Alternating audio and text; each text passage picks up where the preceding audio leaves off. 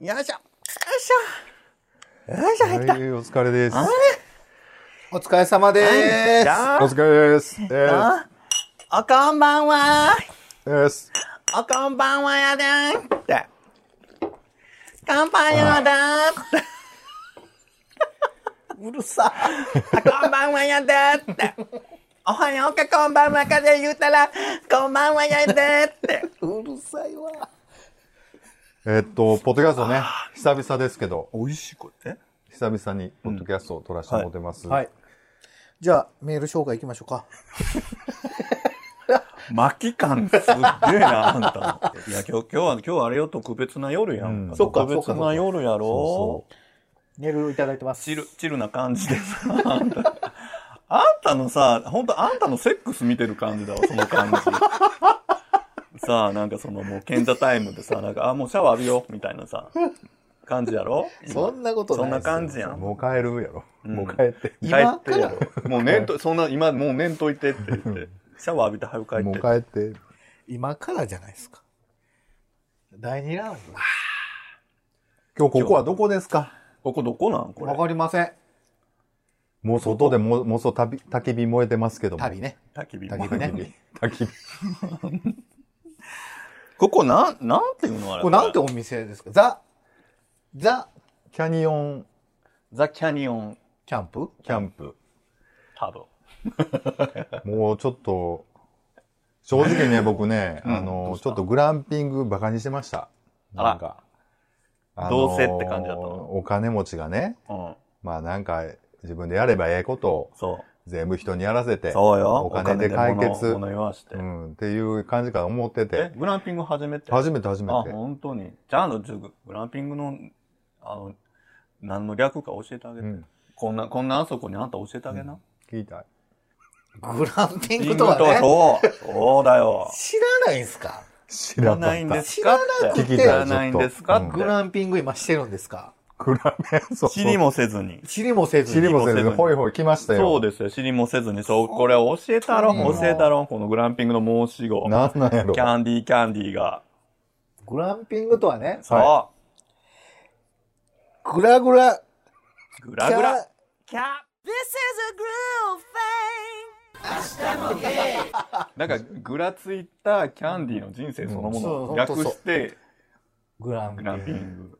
うん。と思ってたんですけども、いや、ええわ。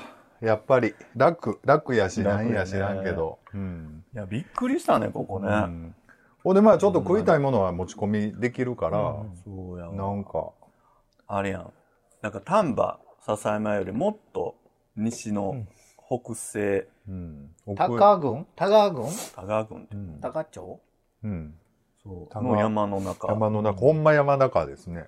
ねグ。ランピングですわ。いや、このさ、そのか三角のコテージがさ、うん。三角屋根のね。そう、そう。3人で今、そうなんですよ。さっきた、さっきまで焚き火を囲んだ後、ね。お互いのね、将来の夢についてうん。泣きながら語り合った後ですよ。うん。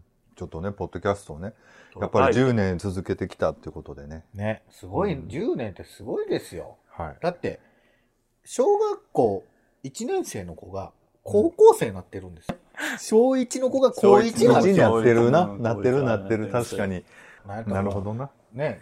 もう、けむきじゃらなっとるわけですよ。や、やることやってるでやることやるようになるわけやな。決議がすごいみたいな話になってるよ、ねはいもということでね。いや、でもこれさ、今日、木曜日やん。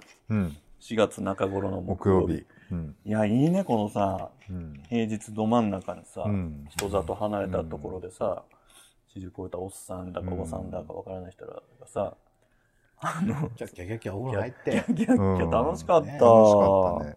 で、ここね、県外なんですわ。そう、携帯全然繋がらへんよね。うん。ちょっとびっ、ちょっと焦りましたね。びっくりすごいよね。でもこの体験なかなかないからさ、うん逆にいいよね。うんうんそんな。ということでね。でもさ、割とキャンディーはさ、あのー、もうあんた、ケンチャタイムは、さ、もうなんか本当にグランピングって割り切ってる。あのさ、そういうもう、うん。今日はオフですからっていうのと、なんかね、ちょっと電波入った瞬間にいっぱい電話じゃんじゃんなっちゃうわ。ね、現代病のあそこ？うん、そうですね。本当でもパソコンとかもさ、うん。もう仕事なんかする必要のない作りになってるところで、うん。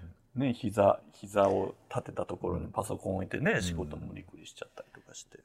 ダメよまあそこそう、確かにそうなんですけどね。うん。まあでもこれは性格のもんやから。うん、そんなね、お客さんなんてね、どうでもいいのよ。どうでもええねん。そうそう、そんなん分かってんねんけど。はあって、あんたも、あんたたちも週末休んでるんでしょ？って。な、なんなの？ね、一日なんか遅れただけでねう、ん何になるんやって。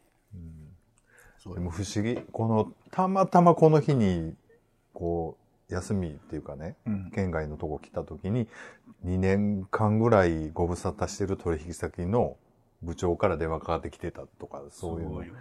すごいなと思ってね。そうだよね。慌ててメール入れましたっていう ことですけど。はい。まあいいのよ、別にさ。そうそんなの。うん。本当に。っそていうことにさ、こう気づかせてくれるう。本当ね。うん。すごいなんか、メールいただいてるんでしたっけ？ちょっともうちょっと、巻きに次ぐ巻き。ちょっと待って、もうちょっとこのグラン、ここのグランピングについて喋れるんや。もうちょっと。そうです。そうです。晩飯どうやったとかさ、あるんや。なあんたんか。すごいね。あんたそんなに信仰についてさ、考えてさ、喋ったことない人がさ、とにかくいただいたメールをお読みしましょう って。今もうそうなんだよね。もう今もうだってもうね、ベッドの隅っこにさ、腰掛けてるからさ、一秒でも早く横たわりたいね、全然全然そんなあれですよ。はいはいはい。今日もう25通ぐらいあるけど大丈夫 ?3 時間半ぐらいかかるかもしれない。まあ、またそれは後日ね。後日ね。はい。ということでね、ねまあまあお待ちかね、メールをね、いつもいただいてありがたいということで、ありがとうございます、ゴムスケさん。はい。今回ね、ちょっと、いつものあの、雰囲気と違うね、コテージでいやほんま撮やらせてもらってるんで、もねう間接照明というかなんかすごいね、ムーディーな感じでね、すごいですよ。チルって感じ。そう、すごくいいんで。チルってますよね。もうチルの申し子たちだよ、私たち。ねなんかいい答えができそうなそら気がします。そうだわ、そらそうだわ。今日のキャンディーはすごいんだわ。すごいですよ。そうそうそうだってもうちょっともう、もう何でも聞いてほしい。何でも聞いてほしいよね。3秒以内に終わらせるから。メールをいただいてます。はいはい。同性婚の判決というね、3月18日いただきました。はいはい。皆さんおはようございます。ゴンスケです。おはようございますおはようございますいつもありがとうございます。ありがとうございます。札幌地裁で同性婚を認めないのは違憲との判断が出ました。うん。どんな判決が出るのか、珍しく、珍しく裁判が気になって速速報をチェックしてしまいました。うん。これで一歩前進したのかなと思いました。また僕の住んでいる地域でも、同性パートナーシップ制が秋にも始まりそうで、大きな話題が続きました。うん。彼氏と同性パートナーシップ制に申請登録するか少し話をしました。僕は同性婚やパートナーシップ制が、などが生きているうちに実実現するとは全く考えたことがなく、同性愛者の存在が法的に認められるなんて想像もせずに生きてきました。実際に法的に認められる結婚生活って実感が湧きません。嬉しさと本当にいいの？という不安が絡まって複雑な気持ちになりました。まだ先の話なのになんだかんだと盛り上がってしまいました。もし LGBT 差別がなくなったらやってみたいことは何か？とゲイ仲間と話し合ったことがあるのですが、結婚をしたいという意見が一番多かったのが印象的でした。彼氏と共に生きる生き方の選択肢が増えるといいですね。皆さんは裁判のニュースを聞いてどう思いましたか？ではまたメールしますね。ということです。ありがとうございます。ありがとうございありがとうございまます。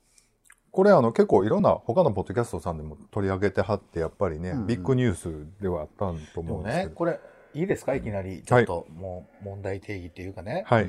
これともう一個ね、浮気の、うん知ってます、うん同性と浮気をしたうん。のは、浮気に、不貞行為に当たるのか当たらないのか当たらない。うん。で、それも、結局当たるっていう判決が出た時に、うんまあ、ゲイ界隈の人たちが、うんそれやったら結婚認めろよ、みたいなのをめっちゃ言うてたうんんですよ。僕、その時にふっと思ったのがね、うん。もしそれで結婚を認めてしまうと、うん。そこら中で不貞行為あるやん、と思ったんですね。みんなうん撃たれまくってんちゃうのっていうのが、そこは置いてんねや、っていうのがすごい気になって、うん。どうなんかなと思って、みんなどう思ってんやろううんえ、それはゲイ同士が結婚できるようになった時に、みんなじゃあそういう不貞行為ってなって大変に問題起こっちゃうよね。っていうことね今ですごいじゃないですか、言うたら。うんそこら中で話聞くのに、うん。うん。めちゃくちゃ。まあちょっと割と、何やろう。えっ、と、何ハードルが低いところあるもんな。そうでしょそのね、一線超えるのにね。うんでもさ、それはさ、なんかその、結婚イコール不貞行為がダメっていうわけでもないっていうかね、その二二人の問題としてはね。だから、意外とだから結婚っていう形はあるんだけど、別に他の人と、あの、セックスがあることは別に OK です。の上で結婚っていうのも可能性としてはあるから、意外と変わらない部分もあるのかそれをだからゲイの人って結構言いがちでしょ。な。うん。他、自分らでセックスがないから他で別にやってもいいんやみたいな。うん。なんかよくはないじゃないですか。うん別にね。それはお互いとして、いいよ、ちゃんと話し合って、じゃあお互い好きな人とやりましょうみたいな。うん。で、あるんやったら別にいいんですけど、うん勝手に言い出す人おるじゃないですか。うん。もう別に相手には、あ、いや、相手は知らんで、みたいな。うん。あ、ほな、もう相手知ってんねや、って言ったら、いやいや、相手は知らんけど、まあお互いもやってると思うし、みたいな、うん言ってる人たちおるじゃないですか。は？あと思うんですよ。うんいやいや。それ見つかって、もしね、それこそ見つかって不貞行為やって言って訴えられた時に、うん。どうすんのやろ？いやいや、男同士や、みたいなこと言い出すんかなと思って、そういう人たちって。うん。どうなんだろうね。ね。だから、結局だからほら、財産分与とかそういう問題になってくるやんか。共同財産にしてた時に、うん不貞行為をしてたら、やっぱりそれは部が悪いというか、うんうんだからそういうところをちゃんとはっきり分かって結婚するのかどうかみたいなことかな。じゃあね結婚を認めろ、認めろって言うて、ね、でも同性との不貞行為は、うん。それも認めんねやったら結婚も認めろって言うてる割には、すごい自分はやってますみたいな人結構多いと思ったんで。うんうんだから、なんていうのかな、なんか、一緒な話のようでしょ。ちょっと違うというか、なんか結婚できるようにするっていうのはさ、うんなんかこう、うんと全員がこう、するみたいな感できるようになるからみんなするわけじゃなくって、うん。まあ本来できて叱るべきなことができないのはおかしいよねって言ってる話を、まあ、できるようにしましょうみたいな感じだから、まあ言ったら今までの幅はこれぐらいだったとこが、まあ幅が広がるっていう感じだから、うん。まあグラデーションの幅が広がるっていう感じなんだろうなっていうのは思うんですよね。うん。仮にね、うん。まあ、僕らは別に結婚できる、まあ、法法法律でね、うん同性婚認められましたって言うても、僕らは別にそんなんしませんっていう人が、うんもし同性婚をしてる人とうん不貞行為をしてました、うんじゃあ訴えられましたってなるじゃないですか。うんそういう時ちゃんとみんな、ちゃんと考えてやってはるんかな。そんなん。それはでももう、あのさ、あの結婚する側はやっぱりそのうん自分のそうそう。問題として、だから責任も持たなあかんようになるわな。うんだからストレートの人らと一緒だわな。だから結局さ、自分は普通に付き合ってるつもりが結局向こうは結婚してて、うんなんかその奥さんから自分が訴えられてしまうっていうのと一緒だから、うん結局やっぱり、あの、ちゃんと、いや自分には相手がいますってことを知らせるべきなんだけど、知らせずにやる人もいるだろうし、とかっていう、そういう信頼関係のところは。だからまあ本当に普通のストレートの人たちと同じような、あの、いざこざはもちろん増えるだろうね。うんうん。でもさ、なんか、なんか、でも結局、男女の方がさ、そこを分かり合えない価値観も多かったりするじゃん。うんなんで結婚で、その男性と女性で割と考え方が違う、うん埋まらないこう価値観のズレみたいなのがあるけど、意外と、まあゲイ同士とか、まあ女性同士とかでもそうなんだけど、なんか性別が、まあ同じとかだと、なんかお互いになんとなくこう、理解できるところもあって、なんか許せる部分も、許せるっていうか、もう最初から割り切るところはあるんちゃうかな、もしかしたら。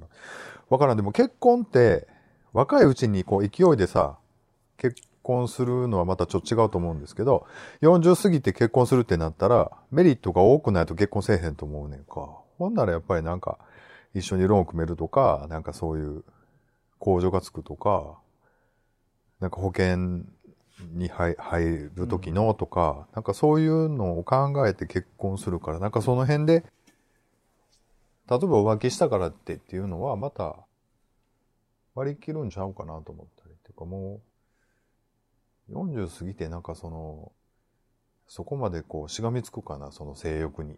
どうやろうな。人によるか。お多いんじゃないですか？だって僕うんよう聞くのは、いやゲイやから浮気して当然みたいなよう聞くじゃないですか。よく聞くけど、でもそれが多数でもないよね。意外と。でもそういう人はそういう人で集まる傾向はあると思うね多分、うん。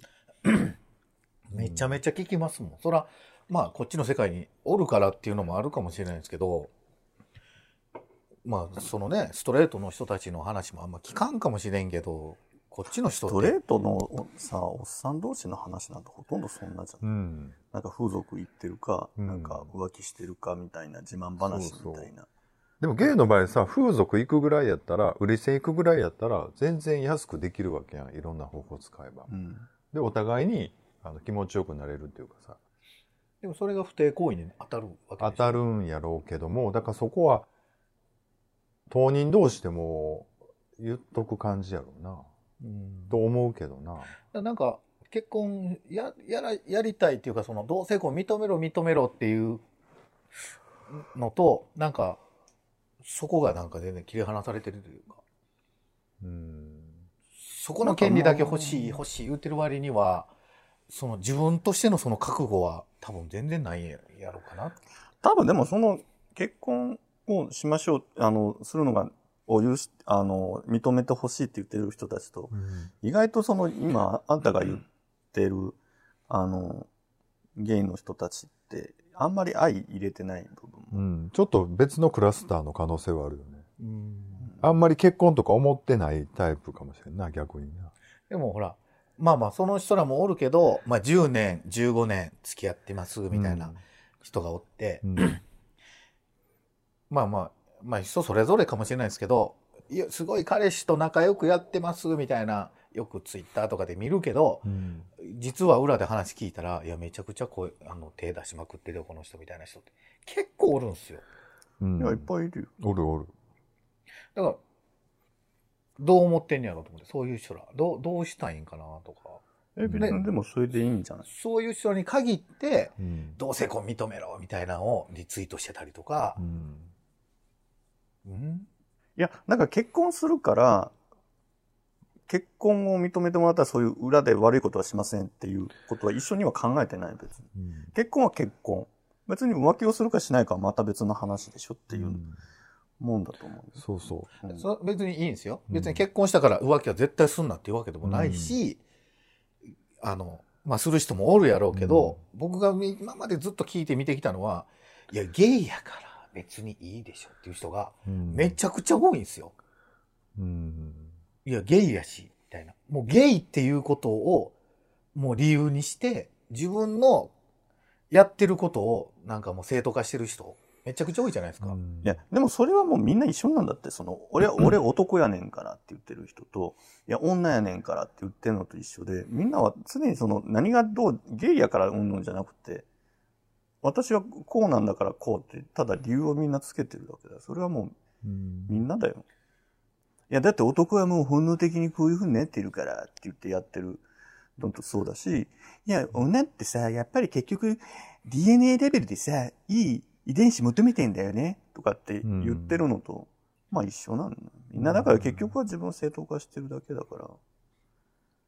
でもゲイの場合ってけほぶっちゃけ結婚って何なんやろうっていうのは正直思いますよ僕だからその控除がついたりなんかすごい特典がいっぱいあるのはわかんねんけど根根本的にはじゃあ結婚って何やろうと思うけどでもなんか家族になるっていうのはちょっとありかなと思ったりする。その赤の他人と家族になって、でまあ向こうの親戚とかとも、そのなんか付き合いが出て、こう広がっていく感じっていうのは、結婚じゃないとなかなか難しくない今、まあね。日本で言うと。だからそういうのにはちょっといいなと思ったりするけどな。だからやっぱりでも本当にさ、あの、人それぞれの置かれてる状況って違うからさ、うん例えばさ、もう、両親も兄弟もいなくてさ、うん。もうずっと孤独にわ小さい頃から生きてたりとかした人がさ、うん。で、しかもこう、普通の結婚ではなくてもう自分は同性愛者だから、うんあの、普通の結婚できないと思ってて諦めてた人が、うん。ようやくその30とかぐらいで、うん。なんかいい人が出会えて、あ、この人と一緒にいたいなって。うんでもなんかやっぱり、家族になりたいけどなれないみたいな、やっぱ孤独の中で、なんか家族を持ちたいみたいに。うんそれは子供うんぬんじゃない、なかったとしても、そういうふうに持ちたいって言ったとき、思ったときに、でも法律的には認められてない。うん。でも、この人ともし別れるとなると、また孤独というかね、うんになるとかっていうのも、やっぱりさ、結婚したいっていうさ、そういうすごい衝動というか欲求あだったりもするしうな。安定すると思うな。なんか。うん、なんかやっぱりそういうのはあると思うね。で、例えば、自分はさ、なかなか仕事をしてもさ、そんな稼げるような能力もなくって、みたいな人が、金銭的に安定したいから、なんかそういう、なんていうのかな、こう、法律的に認められて結婚するみたいな、なんか割とそういう、金銭的な問題で結婚っていうのを望んでる人もいるだろうし、うん。もう純粋に、いや、なんか、あの、好きな人と結婚できて当然でしょ？うん。みたいな人も。好きやから結婚するで全然いいと思うけど、うん。僕みたいにもう45過ぎたら、うん。それだけじゃない感じにはなってしまうどうしてももうそんなな、うん。好きなんてまあ変わるかもしれへんしとか、うん。そんなん分かってるから。う。ん。でもまあなんか、誰かおった方がいいなとは思ってるからさ、うん。そういう意味では安定するかなと思ったりするけど、まあ結婚っていうことでもないかもしれんけど、まあでもそう家族になるとかそういうことで言うと、やっぱり結婚なんかなと思ったりはするけどね。うん。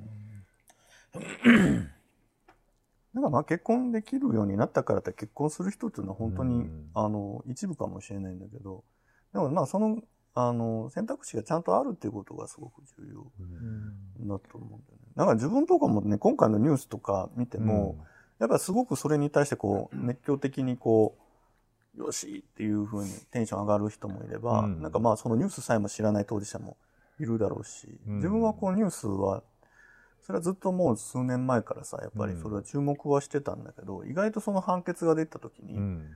意外となんか自分の中ではあんまり何の感情も出てこなかったんです。うん。それはあの素直なこととしてね。なんかうん。そこに何、何っていう思いが特別あるわけじゃないんだけど、うん意外とこう、スッと、あ、そっかっていう感じだったんですよ。だから、うんそれってね、多分僕、あの結構カミングアウトしたことがうん結構大きかったっていうか、うんなんか結構気が済んだんですよ、僕、割と。2年前うに。んカミングアウトして、うん僕の中でゲイであるかどうかっていうことがもう大したことじゃなくやっと大したことじゃなくできなくせたんですよ、うん。だから別に仕事してる相手とかにも昨日も打ち合わせててもいや僕があのゲイなんですけどでこういうあの僕の仕事のあの特徴があってこうなんですよみたいなことをこうさらっともう当然のこととして喋ったりとかしてると、なんかストレートの人がさ、私は異性愛者の女性ですとかさ、うん。いちいちそんな気にもしてないぐらい、自分のことそんなにセクシャリティのこと気にしなくなってくると、うん。まあ自分がその、なんかその結婚できるようになるってことは、あ、そっかってこう、なんか法改正としてそうなるんだねうん。っていうぐらいの感覚であって、なんかこう、ようやく我々の権利が、みたいな感情が自分の中にはね、出てこなかったっていうのが、それは僕の個人的な、うん。あの、変化を感じたんですよね。うん。だから、それから言うと、なんか、もし僕がカミングアウトしてなかったら、もうちょっと大きなトピックとして、うん今回は感じたかもしれないっていうのがあって、なんか、あなんか自分の中でそれが不不思議な感覚だったんですよね。うんうん。そう。なんか結構捉え方ってみんなそれぞれ違ったんだろうなと思って。うん。まあでも言うてもこれからやからな。いやほんとのそまだまだ結構ハードルあるし、決まってわけじゃないし全然やしただ意見やって言われただけで。ほんで、あの、アンチっていうかさ、その、ホモのホモ嫌いのゲイのかクラスターでもなんかこう、ぐちゃぐちゃ言う人もたくさんおる。以外にも、その一般社会でもこのなんか新聞の4コマ漫画でなんか変な 漫画とか載ってたやんか。なうんん。か、稲毛新聞かなんかやったかな。だから全然その、アンチもいっぱい出てくるから、やろうから、うんうんまあその辺でちょっと、でもキャンディーちゃん言うような、なんかまあまあ、いろいろあると思うけど、とりあえずできるようにししてみてからのところはあると思うで、結局な。意識も変わってくると思う。なんか今までだから結婚できへんから、まあ俺らは全然性に自由なんやみたいな開き直りあったかもしれへんけど、もし結婚できるようになって、まあ養子も取れるようになってとかなったら、やっぱり意識変わってくるんちゃうかな。どうですかね？うんだってやっぱ表向きにさ、今まではなんか別に自分が誰と付き合ってるかなんてそんなに広く公言しないことも多かったけど、これが結婚っていうことになると割とやっぱり、ね、なんかいろんな家族も含めてさ、うん。言ってるのにあの人何やってんのみたいな他人の目がやっぱ厳しくなるのは、確かやったな今今でも今思いますけどね、うん。みんなにこう付き合ってます付き合ってますってこの人が僕の一生の人です言うてる割にはすごい手出してる人とかやっぱおるから、な僕がまあ思ったんは、まあ、同性婚めちゃくちゃいいことやと思うんですよ。うん。いいことやけどなんかうん結構発信してる人がだらしないからん？っうん。て思ったってういう。ん。なんかさ、この20年ぐらい前からさ、なんかゲイ同士とか、まあレズビアン同士とかでもそうなんだけど、割と同性、こう、まあ言ったらみんなの前で誓うっていうタイプのさ、なんかその、セレモニーとしてのさ、なんかそういう、あの結婚式みたいなのやった人たくさんい行ってさ、見たりしてたんだけど、うんなんかそういうことで、こう、みんなの前で誓おうとした人たちって、これは僕のものすごいこう、思い込みというか主観というかさ、僕が知る範囲の話でしかないんだけど、結構ね、浮気症の人同士の人ほどそういうことを従ってた。うんだなんていうの、なんか、やっぱ自分としても不安なわけよ。例えば、あの、割とこう、こういうね、キャンディーみたいにうん、割と付き合ったらそんなんするわけないやんっていう人は、結婚するみたいなセレモニーなんかしようがしまえが、うん。自分的にはそんなことはせえへんねんって決めてたら、それが誓いになってんねんけど、なんか割となんかわーってすぐ人好きになって、わーって盛り上がって一緒にいようみたいな、でもそう言った半年後にもう違う人に同じこと言っちゃうようなタイプの人は、わーってなった感情を、うん。なんか一応永遠のものにしたいみたいな、うん。なんとかこれを最後にして、うんこの気持ちをちゃんとしたいみたいな感じのし、思う人ほど、なんかセレモニーしたがるっていうのを見てたの。で、大体それやった3年後ぐらいにはもう違うパートナーと、もうな何事もなかったように違う生活をしてたりとかしてるのを見て、なんかみんながなんか、あれ何やったみたいなのが、割とこの20年よく自分は見てきてたんだけどね。うん。まあなんか、今までの割とそういう結婚っぽいもののうん考えと、だから今後そういう法律的に認められてきたりとかすると、うん。またそのなんか、あの、価値が変わってくるんだろううね。んあんまり結構僕が思ったのはあんまりみんなそんなその同性婚に対して軽く見てるなと思ったんです。うん。結婚できるようになったわーいみたいな。うん。なんか結構それに伴ってすごい覚悟もついてくるよっていうとこまではなんかみんな考えてないかなっていうのはすごい思ったかな、まあどっちにしてもさそのストレートの結婚とは全く違うものにはなると思うね。やっぱり、うん。なんかね、うん、子供できへんのも大きいしうん。基本的には作られへんやんか。だから。だけど、だあれだよね。でもその結婚が認められてくるとさ、その里親の制度うん。もで、こう子供を育てていくってことは日本でもさ、もうちょっとスタンダードというか、あの選択肢になってくるだろうなと思うと、そうなんかそういうことはとてもいいなと思う。今あるんですよでもね。うん。僕里親今最近めっちゃ調べててうん。一人でもいける。うん。別に結婚してなくても独身でも里親、うん。まあただ条件があってあの生みの親とは必ず連絡がつくようにしとかなあかんとか、生みの親ありきの育ての親。っうん。ていうやつやったらまあ一人でもいいし。うん。同性でもよかったとかそんなんいろいろ今見ててね。育ての親っていうのもいいなと思って。里親っていうよりは。育て親。うん。なんかある一定の期間とかね、そういうそう。ことでこの高校から高校までとか、うん。あの向こうが金銭的にダメとか言ったら、うん。僕がほんなら育てるから最終的には親のもとにっていう、うん。そのまあまあお金にね余裕がああったりしたらね。うん。そんなもん全然ありやろなと最終的にはねその子らがすごいねうん面倒見てくれるかもしれんし、と思って最近めっちゃ見てるんですよ育て親、うんいいよ、私のこと育てても。誰？いいよ、育ご飯食べさせへんよてて。なんでやねん。まず痩せ。て言ってなんでやねんな。ああでも何？痩せさせてやらしいことしようとしてるでしょ。まあね、でもなんか、あの、これからどうなるのかなっていうのはね、またちょっとそう見ていきですねたいなと思うけど。裁判増えそううん。不定行為裁判が増えるんちゃうかなと思ってますうん。そうかな、どうやろう。そうでもないと思うよ、多うん、分。割と、そうそこら中でなんか訴えられてそうな気するけど意外となんか、いや、うんのんけの夫婦で揉めんのやっぱ子供やと思うな。まあお、財産もやけど、ゲイの場合、その、色で揉めるかな。揉めへんいやそれはだってもし同性婚してその人がもし浮気してたらん一緒でしょ？だからやってるのいや、一緒やねんけど、いやいや、だから逆に、もう、さっさと離婚するってなるんやと思う。僕やったら訴えますけどねいや離婚もするやろうけど、うんもちろん訴えて慰謝料も慰謝料やろ？しうんうんそんなんがめっちゃ増えそうな気がしたうん。うん。そうかな。そうかもしれません。ちょっとこの辺。なんかこの浮気問題になるとすごいなんか、うん、熱いね。すごいよね若干ちょっとずれてる気もするけど、まあ言わんとしてることはわかる。でも逆に浮気ってどっからやと思ってます？浮気？僕ね、正直なこと言うと、もし相手浮気してくれてても、浮浮気したしたとするやんか。でも、それは全然なか見なかったことにするかな。うんうん。相手ね。逆に自分はどこまでやいやっていうことは僕も別にいいって思ってるはる感じなんですか？僕がやるとしたら、僕はやらんようにしてるけど、やらへんけどね。やらへんけども、うん、あんまりなんかそれ、ここまでが浮気で、じゃあどこまでがってなったら、そこをじゃあ超えてしまった時にどうすんの？じゃあ。そんなんなんか結構分けてる人は、なんかその一般の人とはやらないっていうところで線引いてる人もいるよね。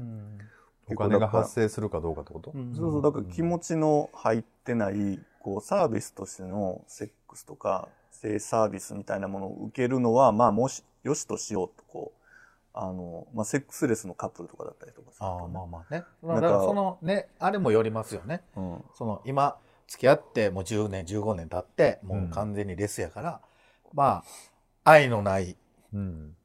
お金で解決できるとこは OK ですとか。うん。で僕の思ってるのはちょっと違うんですよね、うん。浮気っていうのは。うん。もうあの自分がされて嫌なことはまず人にはしたくないですよ。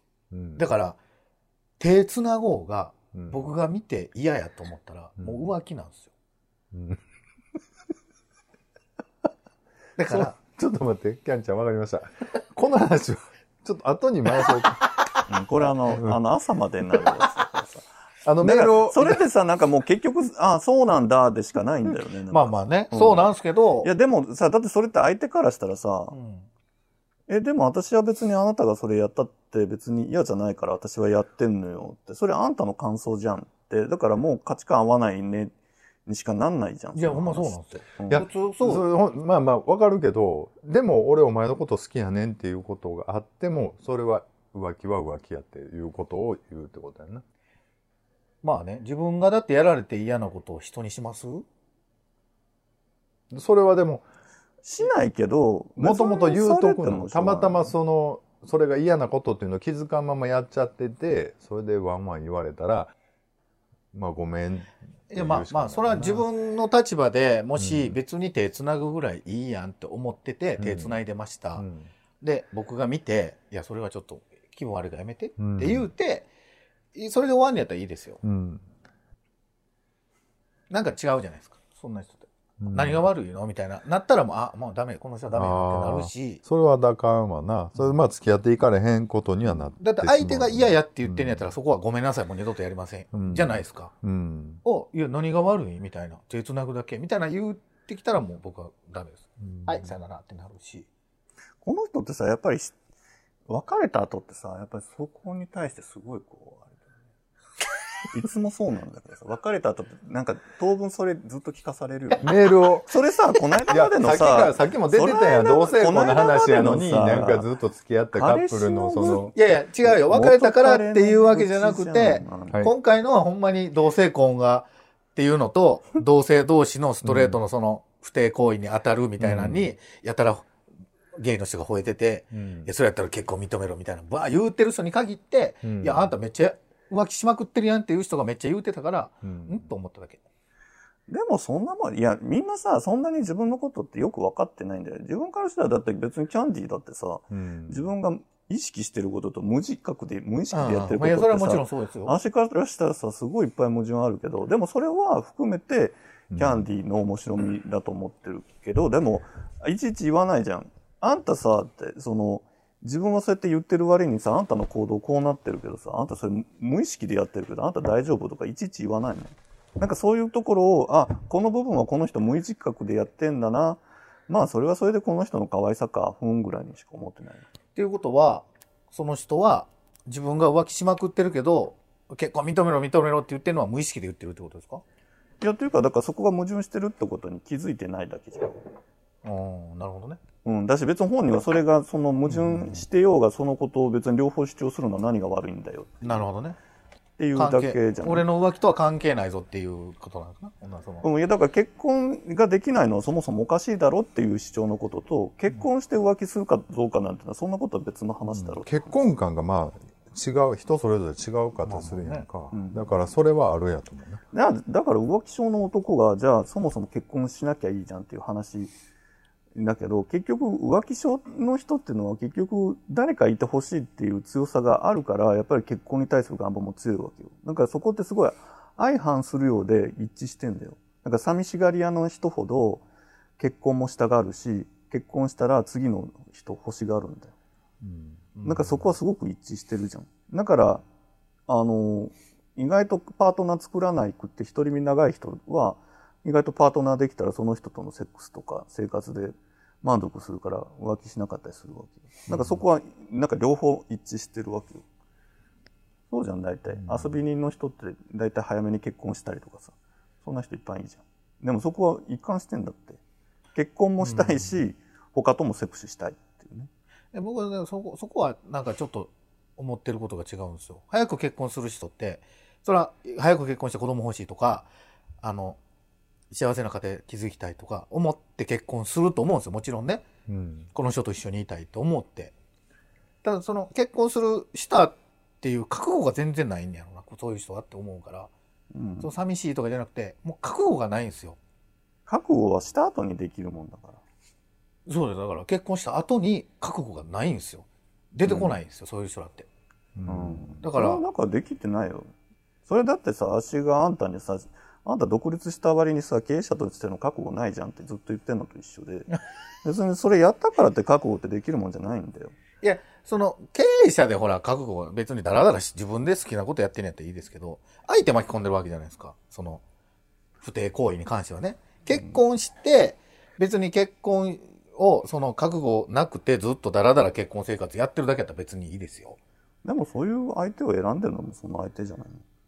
まあ、お互い悪いことです。うん、だって見る目がないんじゃん。まあまあね。見る目はないんやろうけどね。そうだよ、だって。大体そういうわけわかんないのばっかり選んでさ、不幸ぶってる人いっぱいいんじゃまあまあね。ん。で、お互いに依存し合ってたりすうるんまあ、まとめると、ちょっとこれからね、どうなっていくかっていうのを調べたいってことですね。そんなことない。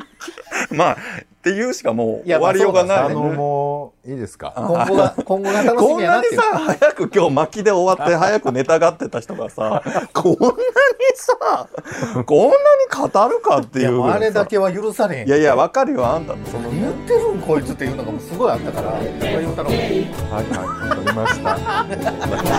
久々この感じのキャンディーだわ。Hasta nos